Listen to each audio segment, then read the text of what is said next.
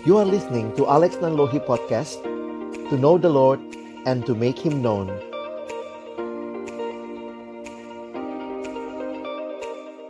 Mari sebelum kita membaca, merenungkan firman Tuhan, kita berdoa. Bapa di dalam surga, kami datang dalam ucapan syukur malam hari ini. Kami bersama-sama boleh merayakan kelahiranmu. Tuhan terima kasih karena cinta kasih dan anugerah yang luar biasa yang boleh kami alami di dalam kehidupan kami dan termasuk juga pimpinan penyertaanmu yang sempurna bagi kehidupan dan pelayanan kami. Kalau sebentar kami akan membuka firman-Mu ya Tuhan, kami mohon bukalah juga hati kami. Jadikanlah hati kami seperti tanah yang baik, supaya ketika benih firman Tuhan ditaburkan, boleh sungguh-sungguh berakar, bertumbuh, dan juga berbuah nyata di dalam kehidupan kami. Berkati baik hambamu yang menyampaikan, setiap kami yang mendengar, Tuhan tolonglah kami semua, agar kami bukan hanya jadi pendengar-pendengar firman yang setia, tapi mampukan dengan kuasa pertolongan dari rohmu yang kudus, kami dimampukan boleh menjadi pelaku-pelaku firman-Mu di dalam kehidupan kami. Bersabdalah ya Tuhan, kami anak-anakmu sedia mendengarnya. Di dalam satu nama yang kudus, nama yang berkuasa, nama Tuhan kami Yesus Kristus. Kami menyerahkan pemberitaan firman-Mu. Amin. Shalom, selamat malam teman-teman yang dikasihi dalam Tuhan Yesus Kristus. Pertama-tama saya sungguh bersyukur buat kesempatan boleh melayani malam hari ini dan kesempatan ini boleh melihat juga bagaimana Tuhan memimpin baik uh, eh, KDM Kampus Diakonia Modern, baik uh, sahabat anak maupun juga Iman Group yang di dalamnya tentunya saudara-saudara terlibat dan juga merasakan kasih setia Tuhan. Tema yang diberikan kepada kita malam hari ini adalah tetap setia. Nah, saya ingin mengajak kita untuk membaca dan merenungkan firman Tuhan yang nanti akan menolong kita juga merefleksikan tema ini, ya. Jadi, memang menarik saudara sekalian melihat apa yang terjadi dengan situasi yang ada dengan corona ini, ya. Awalnya ini hanya masalah kesehatan, tapi kita tahu bahwa ini telah menjadi masalah bahkan masalah sosial, masalah ekonomi, masalah pendidikan, masalah berkaitan dengan politik, bahkan juga masalah spiritual. Buktinya kita harus beribadah dengan situasi seperti ini. Merayakan Natal di tengah pandemi menjadi satu hal yang baru bagi kita sekalian. Dan waktu saya coba merenungkan, uh, apa sih yang terjadi dengan kita ah, harus merayakan Natal di tengah pandemi? Saya jadi melihat begini teman-teman yang dikasihi Tuhan, kita jadi memangkas banyak kemeriahan Natal yang biasanya ya. Jadi saya pikir Natal di tengah pandemi ini pun memberikan kepada kita penghayatan yang lebih dalam. Apa sih sebenarnya Natal begitu ya? Uh, karena banyak hal yang biasanya ada sekarang jadi tidak ada gitu ya.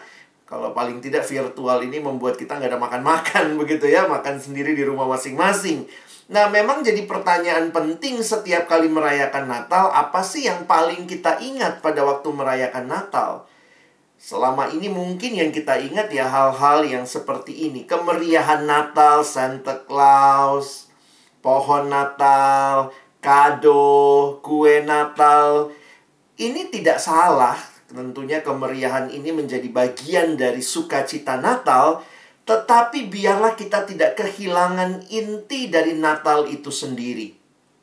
Ya, kalau kita memperhatikan Natal, ya, Natal adalah uh, artinya lahir, ya. Wah, Kak Arwinto bilangnya rapat ya, banyak rapat kalau mau Natal ya. Uh, Natal artinya lahir dan siapa yang lahir pada waktu Natal itu jadi penting. Ini bukan hari lahirnya Santa Claus, bukan hari lahirnya Frosty the Snowman gitu ya. Tetapi Natal adalah hari ulang tahunnya Yesus. Christmas is Jesus' birthday. Jadi kiranya kita tidak kehilangan fokus utama di dalam kita merayakan Natal itu sendiri. Saudara, ada pertanyaan dalam bahasa Inggris dikatakan, What is the most important thing about Christmas? What is the most important part about Christmas? Dan dijawabnya, the most important part of Christmas is the first six letters. C H R I S T. Christ. Jadi bayangkan gitu ya, Christmas without Christ tinggal tinggal mas, mas, mas ya. Ini bukan perayaan mas, mas ya. Kita bersyukur kita boleh fokus kepada Natal, kepada Kristus. Sehingga kalau Natal kita tidak ada Kristus, Christmas is empty without Jesus. Dan harusnya Yesus menjadi pusat dari Natal kita. Jesus supposed to be at the very heart of our Christmas. Nah, malam hari ini kita melihat bagian firman Tuhan di dalam Matius pasal pertama ayat 18 sampai ayat yang ke-25 saya mengangkat bagian ini untuk kita renungkan bersama malam hari ini. Waktu kita melihat sekali lagi tentang Natal. Saya tuliskan ayat-ayatnya di screen, mari kita membacanya. Saya akan mewakili untuk membaca dengan bersuara, teman-teman boleh tetap mute ya. Kelahiran Yesus Kristus adalah seperti berikut. Pada waktu Maria ibunya bertunangan dengan Yusuf, Ternyata ia mengandung dari Roh Kudus sebelum mereka hidup sebagai suami istri. Karena Yusuf suaminya seorang yang tulus hati dan tidak mau mencemarkan nama istrinya di muka umum, ia bermaksud menceraikannya dengan diam-diam. Tetapi ketika ia mempertimbangkan maksud itu, malaikat Tuhan nampak kepadanya dalam mimpi dan berkata, "Yusuf, anak Daud, janganlah engkau takut mengambil Maria sebagai istrimu, sebab anak yang di dalam kandungannya adalah dari Roh Kudus. Ia akan melahirkan anak laki-laki, perhatikan uh, kalimat ini ya. Ia akan melahirkan anak laki-laki dan engkau akan menamakan dia Yesus. Lihat namanya Yesus karena dialah yang akan menyelamatkan umatnya dari dosa mereka. Hal itu terjadi supaya genaplah yang difirmankan Tuhan oleh Nabi. Sesungguhnya anak darah itu akan mengandung dan melahirkan seorang anak laki-laki. Dan mereka akan menamakan dia Immanuel. Yang berarti Allah menyertai kita. Sesudah bangun dari tidurnya Yusuf berbuat seperti yang diperintahkan malaikat Tuhan itu kepadanya ia mengambil Maria sebagai istrinya, tetapi tidak bersetubuh dengan dia sampai ia melahirkan anaknya laki-laki, dan Yusuf menamakan dia Yesus. Sedemikian jauh pembacaan firman Tuhan yang berbahagia kita yang bukan hanya membaca, tapi merenungkan, melakukan, dan bahkan membagikannya. Nah, saudara yang dikasihi Tuhan, inilah cerita Natal ketika pada waktu itu dituliskan kepada kita malaikat nampak kepada Yusuf yang waktu itu berniat menceraikan Maria diam-diam karena ketahuan Maria sudah mengandung. Tetapi malaikat yang nampak justru memberikan penegasan kepada Yusuf untuk tidak menceraikan Maria dan perhatikan kemudian diberikanlah kepada Yusuf sebuah uh, nubuat atau sebuah uh, janji begitu ya yang Tuhan berikan bahwa Yusuf harus memberi nama kepada anak itu Yesus dan inilah yang mau kita perhatikan sama-sama ya. Jadi kalau kita kembali lagi melihat di dalam Natal, siapa yang lahir? Yang lahir adalah Yesus. Siapa sih Yesus? Bukankah setiap jam ada puluhan atau mungkin di seluruh dunia bahkan mungkin ada ratusan bayi yang lahir setiap jamnya di dunia ini. Tetapi mengapa kelahiran seorang bayi 2000 tahun yang lalu kurang lebih menjadi satu kelahiran yang sangat signifikan dalam sejarah manusia. Nah, kemudian kita tadi menemukan di dalam bacaan kita ada nama yang muncul ya. Saya ingin angkat masalah nama ini pada malam hari ini. Ada dua nama yang muncul. Yang pertama adalah nama Yesus. Itu muncul di Matius 1 ayat 21. Kata malaikat kepada Yusuf. Lalu di ayat 25 Yusuf pun menamakan anak itu Yesus. Lalu yang kedua, nama yang muncul, kalau teman-teman memperhatikan tadi, dikatakan supaya genaplah yang tertulis atau yang dinubuatkan oleh Nabi Yesaya, muncul nama Immanuel, Matius 1 ayat 23. Kalau kita membandingkan, ini muncul di dalam Yesaya pasal 7 ayat 14 dan juga muncul dalam Yesaya pasal 8 ayat 8. Jadi sebenarnya kalau kita perhatikan ada tiga kali nama Immanuel muncul di Alkitab kita. Dua kali di perjanjian lama di kitab Yesaya dan satu kali di Matius pasal yang ke-23. Jadi muncul pertanyaan, jadi ini sebenarnya berapa nama ya? Namanya Yesus, Immanuel, ini dua nama Lalu apakah namanya ini saling bertukar begitu ya? Mungkin jadi pertanyaan juga buat kita gitu ya. Namanya ini Yesus atau Immanuel karena kan Yesus tidak dipanggil Immanuel ya. Kan Yesus nggak dipanggil Noel Noel nanti ketukar sama anaknya Kak Beni gitu ya. Jadi kalau kita perhatikan namanya, jadi kalau kita bisa pahami ini adalah Yesus lalu dikatakan dialah Sang Immanuel. Jadi, kalau kita memperhatikan nama ini, teman-teman bisa melihat bahwa ini dua hal yang terpisah dalam arti seperti begini. Presiden Joko Widodo. Joko Widodo namanya tetapi secara jabatannya atau dia disebut sebagai presiden.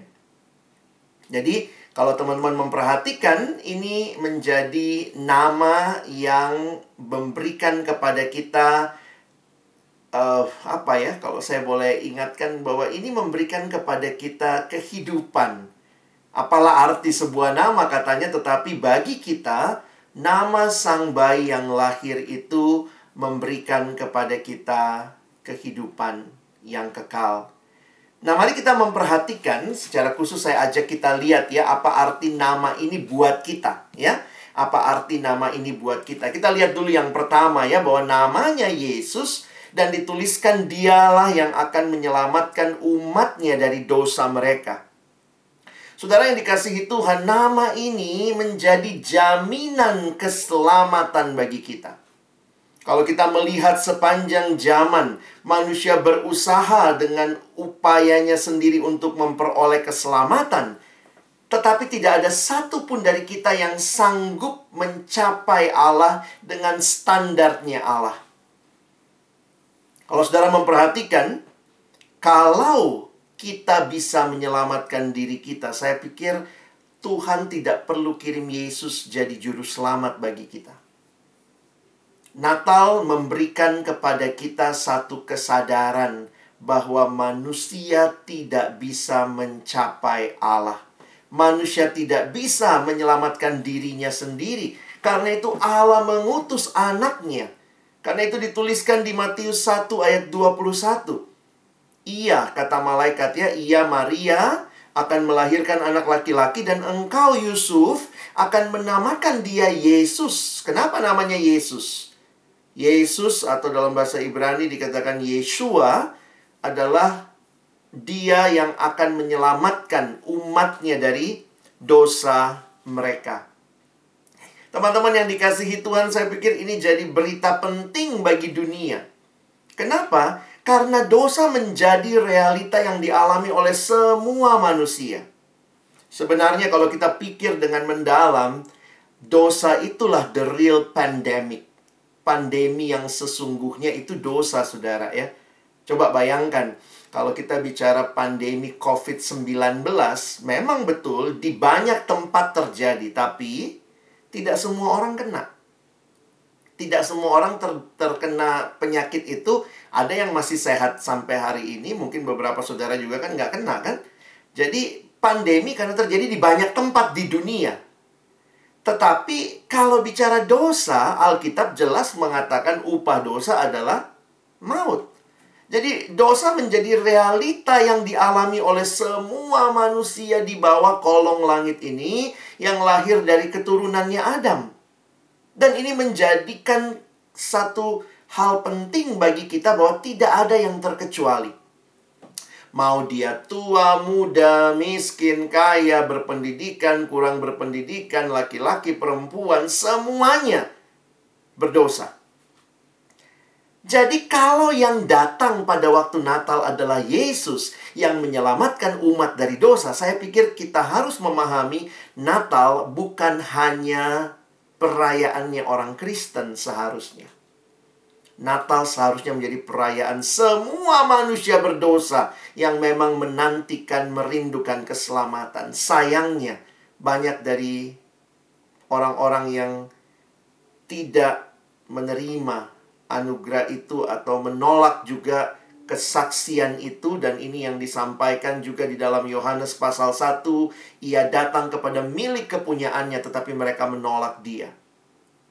Dan teman-teman kita melihat misi penyelamatan Allah ini dimulai dengan kelahiran Yesus. Tapi jangan lupa kita tidak bisa meromantiskan Natal karena Alkitab kita bukan hanya tentang Natal. Yesus yang lahir di waktu Natal dia menjadi anak yang bertumbuh, menjadi besar, dia kemudian hidup melayani dan dia menderita, dia mati, dia bangkit, dia naik ke surga dan dia janji akan datang kali yang kedua.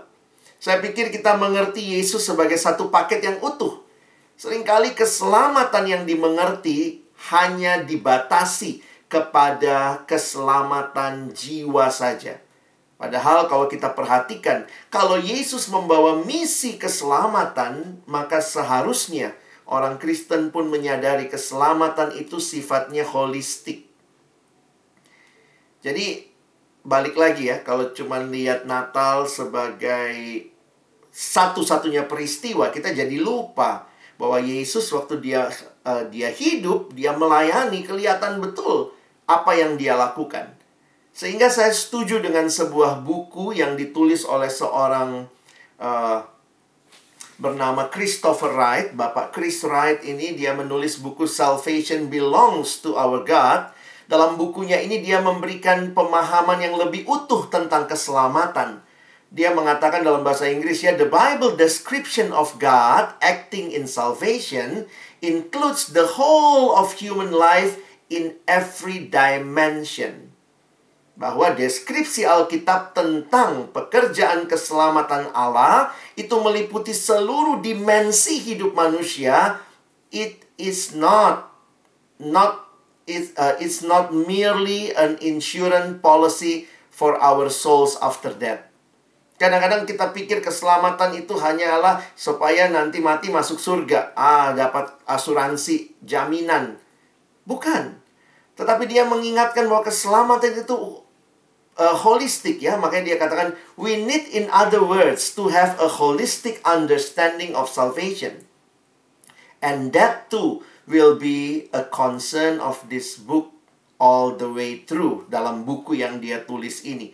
Jadi dia fokus melihat kepada keselamatan bukan cuma keselamatan jiwa, tapi bagaimana pengertian kita tentang keselamatan yang utuh akan menolong kita juga dalam melayani dan menghidupi berita keselamatan yang kita bawa.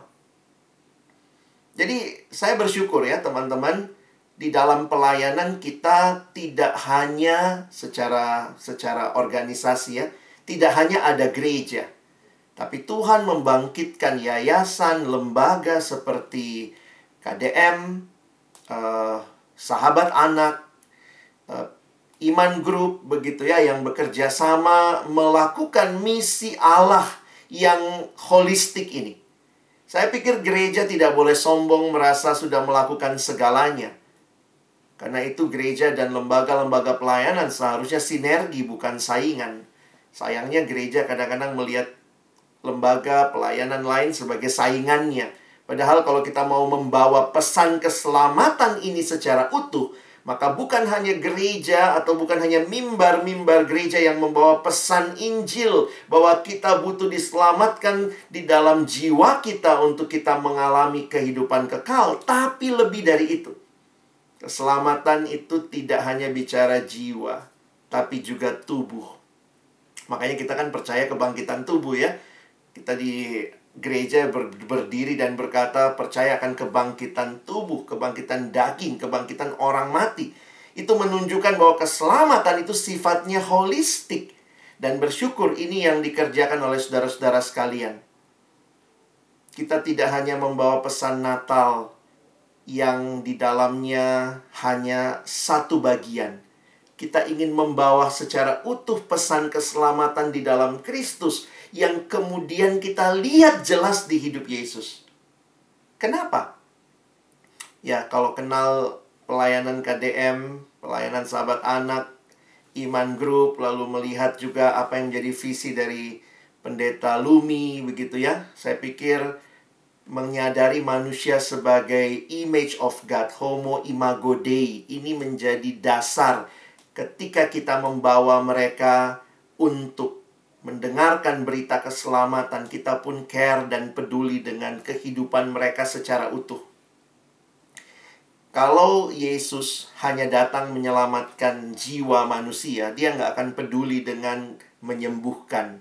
Dia nggak akan peduli dengan memulihkan orang yang secara sosial dirasuk, lalu kemudian secara sosial terpinggirkan. Tapi waktu saudara lihat pelayanan Yesus, saya setuju dengan lagu yang ditulis oleh Ibu Astri Sinaga.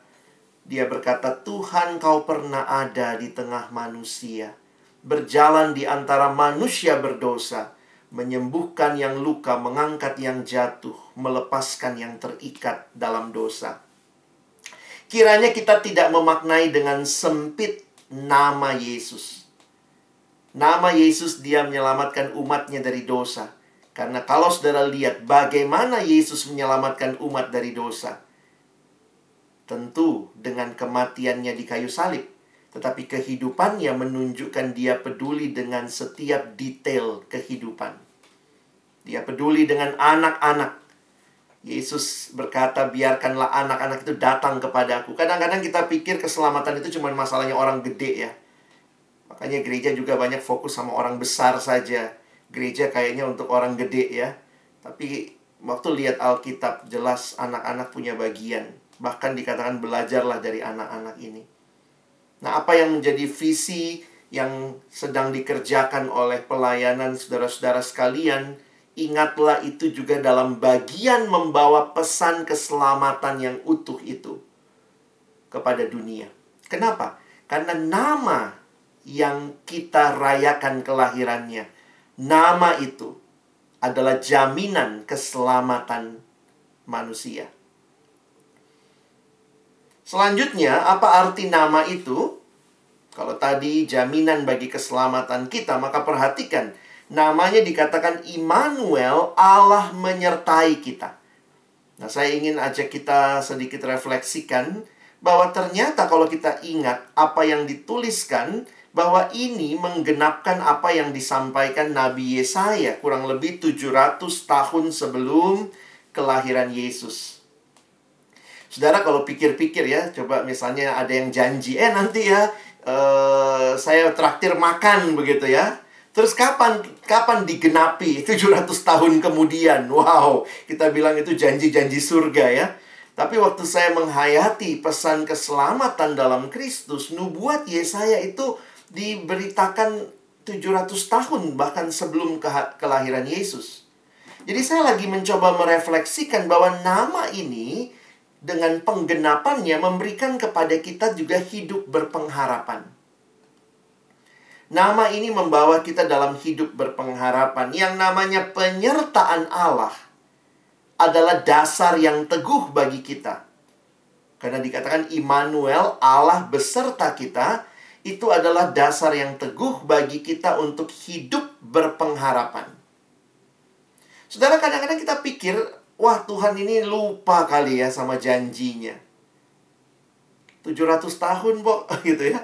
Tapi saya ingat kalimat 2 Petrus 3 ayat 9, Tuhan tidak lalai menepati janjinya. Sekalipun ada orang yang menganggapnya sebagai kelalaian, tapi ia sabar terhadap kamu karena ia menghendaki supaya jangan ada yang binasa melainkan supaya semua orang berbalik dan bertobat. Saudara ingat baik-baik bahwa yang lahir itu Yesus, dialah Immanuel, Allah beserta kita. Mungkin saudara pikir ya, tapi setelah Yesus hidup, dia naik ke surga, pulang deh. Apakah Allah masih menyertai kita? Sebenarnya kalau kita perhatikan sejak perjanjian lama, bahkan di tengah-tengah Israel di padang gurun Tuhan menyertai mereka dengan tiang awan pada waktu siang, tiang api pada waktu malam, penyertaan Tuhan itu sungguh nyata sebenarnya kalau kita perhatikan. Tetapi kemudian di perjanjian baru, Matius mencatat yang Tuhan kirim menyertai kita adalah anaknya sendiri. Dan ketika anaknya kembali kepada Bapa dalam arti Yesus selesai dalam tugasnya sebelum dia datang kali kedua, maka dia mengutus roh kudus sehingga melalui rohnya Yesus masih terus menyertai kita. Ke mana pun kita pergi saat ini, Allah akan menyertai kita. Saudara kita nggak sendiri. Saya waktu renungkan gitu ya. Allah menyertai kita. Berarti Yesus adalah Allah yang menyertai kita. Lalu waktu Yesus kembali kepada Bapa, dia mengutus Roh Kudus. Roh Kudus adalah Allah yang menyertai kita dan dia bersama kita. Kita nggak sendirian, teman-teman. Engkau dan saya tidak sendirian menjalani kehidupan kita. Yesus tidak hanya akan beserta kita di sini pada saat ini, waktu semuanya nyaman, aman, tetapi Allah akan tetap menyertai kita pada masa-masa paling sulit sekalipun. Saya melihat kehidupan penuh tantangan ya dan itu yang kita alami sekarang makin menyatakan kita sangat bergumul tentunya ya dengan situasi ini dan ini bukan cuma satu orang yang bergumul mungkin tapi karena semua orang mengalami kondisi pandemi ini jadi juga dampaknya lebih meluas. Nah, di sini kita butuh apa, Saudara? Saya melihat kita butuh sekali pengharapan dan pengharapan kita bukan dari dunia. Bukan dari manusia, tetapi dari Allah. Dan banyak orang yang mungkin takut dengan masa depan. Kita jujur aja tidak tahu tahun depan seperti apa. Untuk lembaga-lembaga yayasan juga mungkin dana jadi masalah, jadi pergumulan juga. Profit making juga bagi perusahaan tidak mudah. Karena banyak hal harus dibatasi dan seterusnya. Lalu, apa artinya Allah menyertai kita? Sempat mikir gitu ya, apa artinya Allah menyertai kita? Karena kadang-kadang kita merasa diri Allah tidak menyertai kita atau kita meragukan penyertaan Tuhan. Tapi saya coba renungkan dan saya tulis beberapa perenungan ini saudara ya bahwa yang pertama God never promises that we will never be disappointed. Kalau kita ingat baik-baik bahwa Tuhan tidak pernah janji kita tidak akan mengalami kekecewaan dalam hidup. Tuhan tidak pernah janji kita hidup tanpa pergumulan. Saudara, kalau mau jadi orang Kristen dengan tujuan supaya tidak ada pergumulan, tidak alami ke ke apa kekecewaan dalam hidup, Saudara salah. Tidak ada janji seperti itu di dalam Alkitabnya orang Kristen. Lalu janjinya apa? Kita ada dalam dunia yang berdosa, dunia yang sudah jatuh dalam dosa, dunia yang mungkin akan menghadapi tantangan, pergumulan, kekecewaan, tetapi janjinya Tuhan adalah Dia berjalan bersama kita di tengah-tengah pergumulan dan kekecewaan kita. Waktu bicara Immanuel, saudara jangan pikir kalau Yesus sudah ada maka selesai semua. Toh buktinya masih ada yang sakit, masih ada yang mengalami pergumulan waktu Yesus ada dalam dunia Bahkan Yesus naik ke surga, emangnya semua orang sudah selesai sakit, penyakit, kehidupan, krisis. Saya pikir Tuhan menyertai kita waktu kita melihat nama Immanuel ini bukan berarti hidup tanpa pergumulan. Saya sering diundang memimpin uh, kebaktian persiapan ujian nasional. Kalau anak-anak mau ujian nasional, beberapa sekolah suka bikin kebaktian ya. Jadi saya jadi ingat juga gitu uh, kalau ya kalau ujian aja kebaktian begitu ya. Terus kemudian uh, saya sering tanya sama adik-adik waktu uji apa persiapan kebaktian persiapan ujian. Saya tanya biasanya gini, adik-adik kalau uh, kalian lulus ujian nasional Tuhan baik? Wah semua jawab baik gitu ya. Terus kemudian saya tanya lagi kalau kalian tidak lulus ujian nasional Tuhan baik? Itu terbata-bata jawabnya enggak, enggak gitu ya. Sulit sekali bagi kita untuk menghayati kalaupun kita tidak lulus Tuhan tetap baik karena penghayatan kita adalah kalau saya alami yang baik dia jadi baik kalau saya alami nggak baik, dia lagi nggak baik. Jadi sebenarnya yang Tuhan siapa gitu ya? Immanuel mengingatkan kita pergumulan tidak mudah, tetapi ada Tuhan yang berjalan bersama kita dan kehidupan beriman kita adalah kehidupan berjalan bersama Tuhan. Life is, is a journey with Jesus. Dan kalau saudara bisa hayati ini, saudara bisa nikmati penyertaannya yang sempurna dalam perjalanan hidup saudara, saya pikir saudara ngalami Natal ya. Natal yang sejati mengerti siapa Immanuel itu. Jadi bicara berharap, hope, seharusnya jadi lifestyle kita. Kenapa? Ada Tuhan yang berjalan bersama kita. Kalau kita kecewa ya kita datang sama Tuhan, bukan itu bukan klise saudara ya Kadang-kadang ada bilang, ya ampun, Kristen ngomong gitu. Kecewa datang sama Tuhan, apa datang sama Tuhan. Itu bukan klise, tapi itulah kenyataan hidup di tengah-tengah segala ketidakpastian, segala kemungkinan, konflik, kekecewaan. Dan pasti juga nggak mudah ya, bagi baik bagi KDM, bagi sahabat anak, bagi uh, iman grup dalam situasi ini. Saya nggak tahu nih ya, kita mau harap sama siapa? Waktu kita juga tahu bahwa peraturan pemerintah bisa berubah-ubah, kebijakan bisa berubah, lalu kemudian kita nggak tahu apakah tahun depan bisa jadi lebih baik, apakah ada orang yang akan menyuntikkan dana untuk modal mungkin, apakah donatur-donatur akan tetap stabil memberikan dukungannya, kita mau harap sama siapa? Di situlah kita jadi sadar harapan itu sebenarnya membentuk cara hidup kita. Kalau saudara harap sama duit, nah saudara akan terus berharap dan kalau duit dapat, saudara tenang. Kalau nggak dapat, saudara mungkin ragu. Tapi saya bukan berkata kita nggak butuh uang, tapi sebenarnya di balik uang itu siapa sih yang memberikan buat kita begitu? Harapanlah yang menyebabkan kita membuat keputusan-keputusan yang kita ambil, dan kurangnya harapan membuat kita merasa mandek dan tanpa motivasi. Dan ketika Kristus lahir ke dalam dunia, pergumulan belum selesai, pergumulan tetap ada, tetapi kita punya harapan bahwa pergumulan ini bukanlah the end of the story. No. Karena we know the end of the story adalah kita akan bersama Tuhan selama-lamanya. Itu janji Tuhan bagi kita anak-anaknya. Sehingga saya setuju dengan Pastor Rick Warren yang berkata, Jesus turns your hopeless end into endless hope. Jadi saya ingin ingatkan buat kita di tengah-tengah tantangan pergumulan yang tentunya tidak mudah, ingatlah bahwa nama itu yang lahir itu adalah pengharapan kita. Our hope is not something yang sekadar apa ya Pengharapan kita bukan uang, pengharapan kita bukan situasi yang lebih baik ya. Ada kalimat mengatakan our hope is a person and his name is Jesus.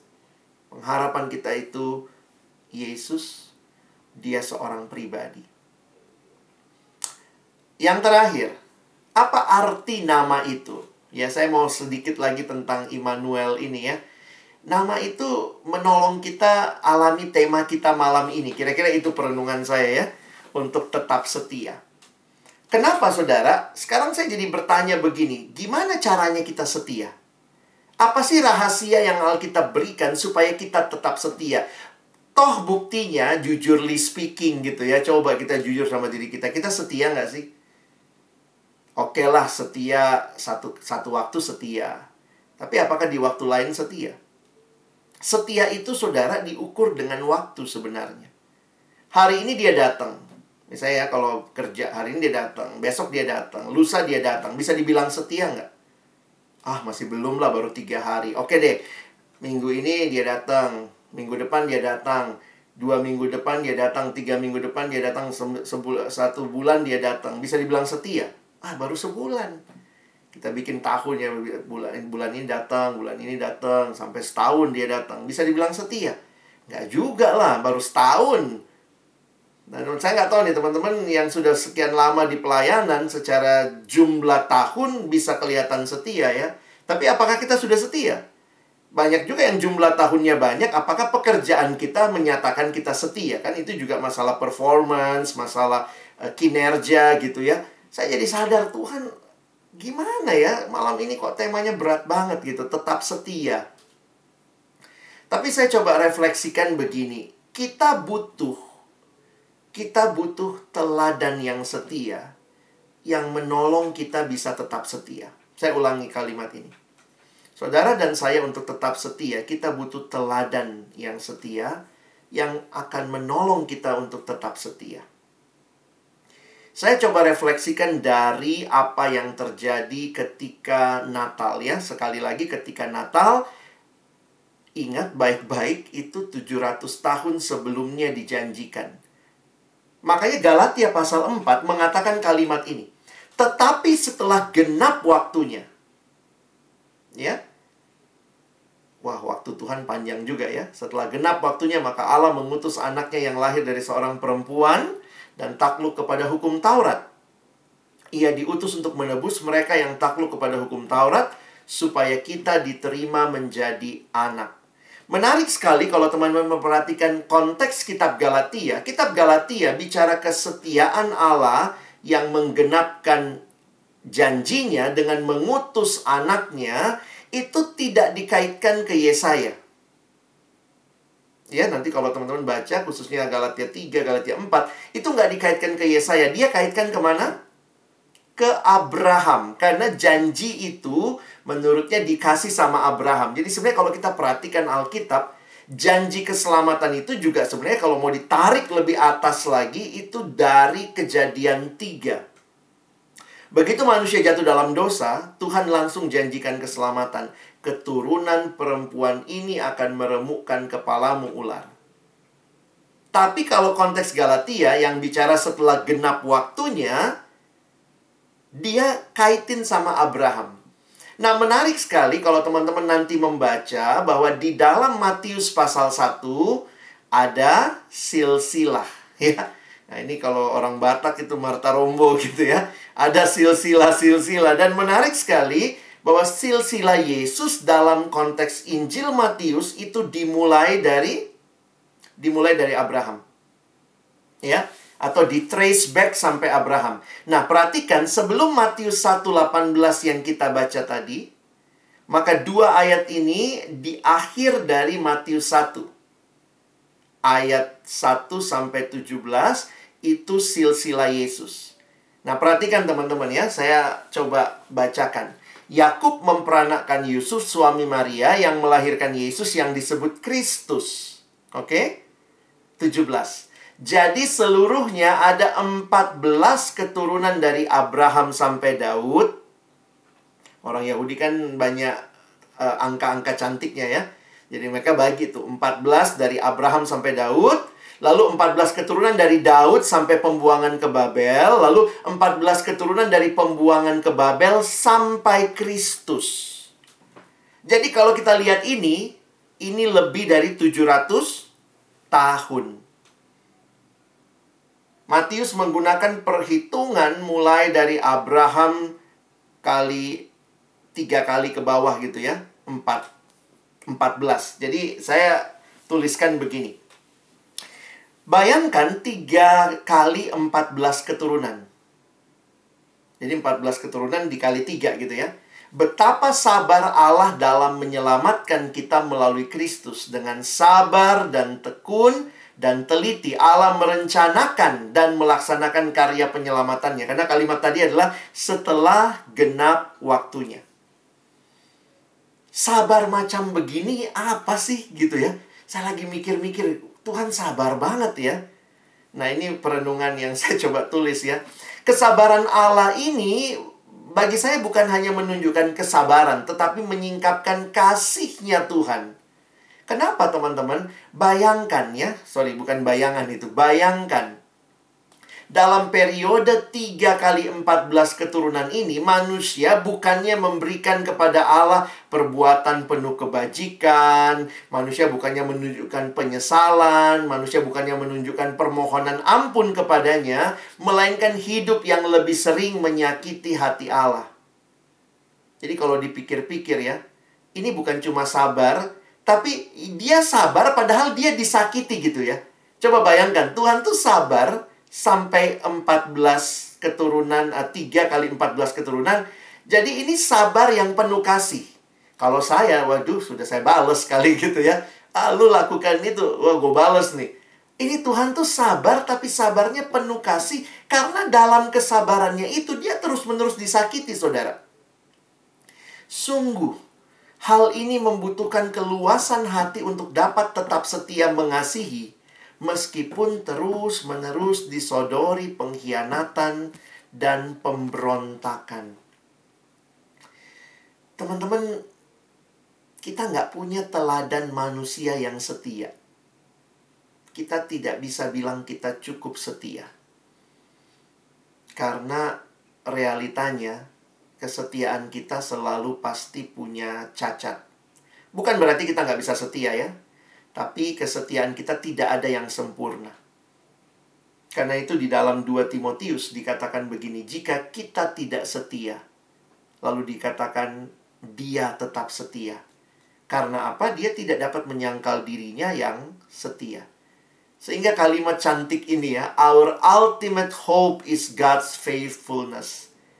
Harapan utama kita dalam kesetiaan adalah kesetiaannya Allah, bukan kesetiaan kita the knowledge of God is faithful will help us to remain loyal to Him. Pemahaman bahwa Allah itu setia, itulah sebenarnya yang menjadi kekuatan untuk kita bisa tetap setia kepadanya. Teman-teman doa kita ya Tuhan, sekalipun kami tidak setia, Engkau tetap setia. Nah, saya pikir di tengah situasi seperti ini, yang tantangannya banyak, selain saudara butuh pengharapan, saudara juga perlu ketekunan untuk bisa setia ya. Memang mengukur kesetiaan dalam situasi ini kadang nggak mudah ya. Kadang-kadang kesuksesan diukur sama apa? Saya tulisnya gini ya. E, Natal merupakan suatu ajakan, saudara ya. Untuk tetap setia mengasihi dan mengampuni, melayani dan berkorban bagi sesama Sang kasih yang maha sabar dan setia itu sungguh datang. Itulah Natal. Jadikanlah dia kekuatan saudara untuk tetap setia dalam menjalani hari-hari hidupmu. Jangan takut saudara dengan angka atau ukuran keberhasilan lain yang terlihat secara kasat mata. Tugas kita adalah tetap setia melakukan apa yang Allah ingin kita kerjakan dan kemudian menyerahkan apa pun hasilnya kepadanya Allah adalah penentu hasilnya. Teman-teman tetap bukan berarti kita nggak berjuang ya. Ada harga yang dibayar. Saya tuliskan ada harga yang harus dibayar bagi setiap pengikut Tuhan dalam menyelesaikan misi yang dia percayakan kepada kita. Kita dipanggil untuk setia menunaikan tugas itu selama kita masih hidup. Kiranya kesetiaan kita dalam melayani sesama dan memberitakan Injil yang utuh tadi dipakai untuk membuat banyak orang mengenal kasih karunia Allah. Saudara yang sangat dibutuhkan dalam situasi sulit bukannya lari, bukannya berhenti, tapi tetap dengan kesetiaan melakukan tugas yang dipercayakan pada kita. Yesus Kristus yang telah lebih dulu setia sampai titik darah penghabisan akan memampukan kita untuk tetap setia sampai akhir pelayanan. Saya tidak tahu persis pergumulan setiap yayasan, lembaga, PT yang ada, yang dialami KDM, yang dialami sahabat anak, yang dialami iman grup, tapi kiranya teladan Yesus yang setia sampai akhir, yang dia mulai itu dengan Natal ya. Tapi sebenarnya Natal bahkan dimulai lebih dulu lagi, menunjukkan kesetiaan Allah itu menolong kita juga untuk setia mengerjakan bagian kita. Kadang-kadang kita mau menyerah, teman-teman. Kita merasa Tuhan kok berat banget ya. Kadang-kadang kita mungkin mau give up. Tapi biarlah kita bangkit lagi dan lihat kepada Tuhan. Tuhan kau telah setia. Tolong aku setia. Jadi apa kesimpulan kita malam hari ini? Saya simpulkan, apa arti nama itu bagi kita? Nama yang mana yang tadi Yesus Sang Immanuel. Saya pikir nama ini berarti sekali bagi visi dan misi kita semua. Bahwa kita membawa keselamatan yang utuh kepada dunia. Itulah yang dikerjakan KDM, Iman Group, Sahabat Anak. Jadi nama itu memberi arti kepada visi misi kita. Membawa keselamatan. Nama Yesus Sang Immanuel itu memberikan kekuatan bagi kita di tengah tantangan. Tantangan ada, yes, tapi kita bisa punya pengharapan. Nama itu membawa pengharapan, dan nama itu membawakan semangat bagi kita untuk tetap setia. Sekali lagi, nama itu membawa keselamatan, membawa pengharapan dan nama itu menjadi teladan bagi kita untuk tetap setia. Saudara yang dikasihi Tuhan, rayakanlah Natal tahun ini dengan mengingat Yesus Sang Immanuel. Dan marilah melangkah dalam tahun baru dengan percaya bahwa Sang Immanuel itu menyertai kita, kita tidak sendirian. Kita terus mengerjakan keselamatan, kita terus punya pengharapan, dan kita terus setia sampai akhir.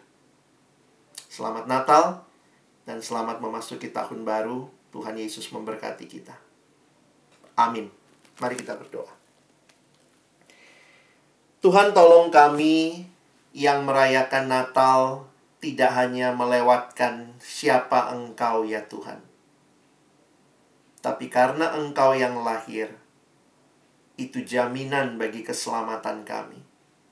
Itu juga visi misi yang Tuhan berikan kepada KDM, sahabat anak, iman grup yang bersatu untuk mengerjakan keselamatan yang utuh dalam misi Allah secara khusus bagi anak-anak.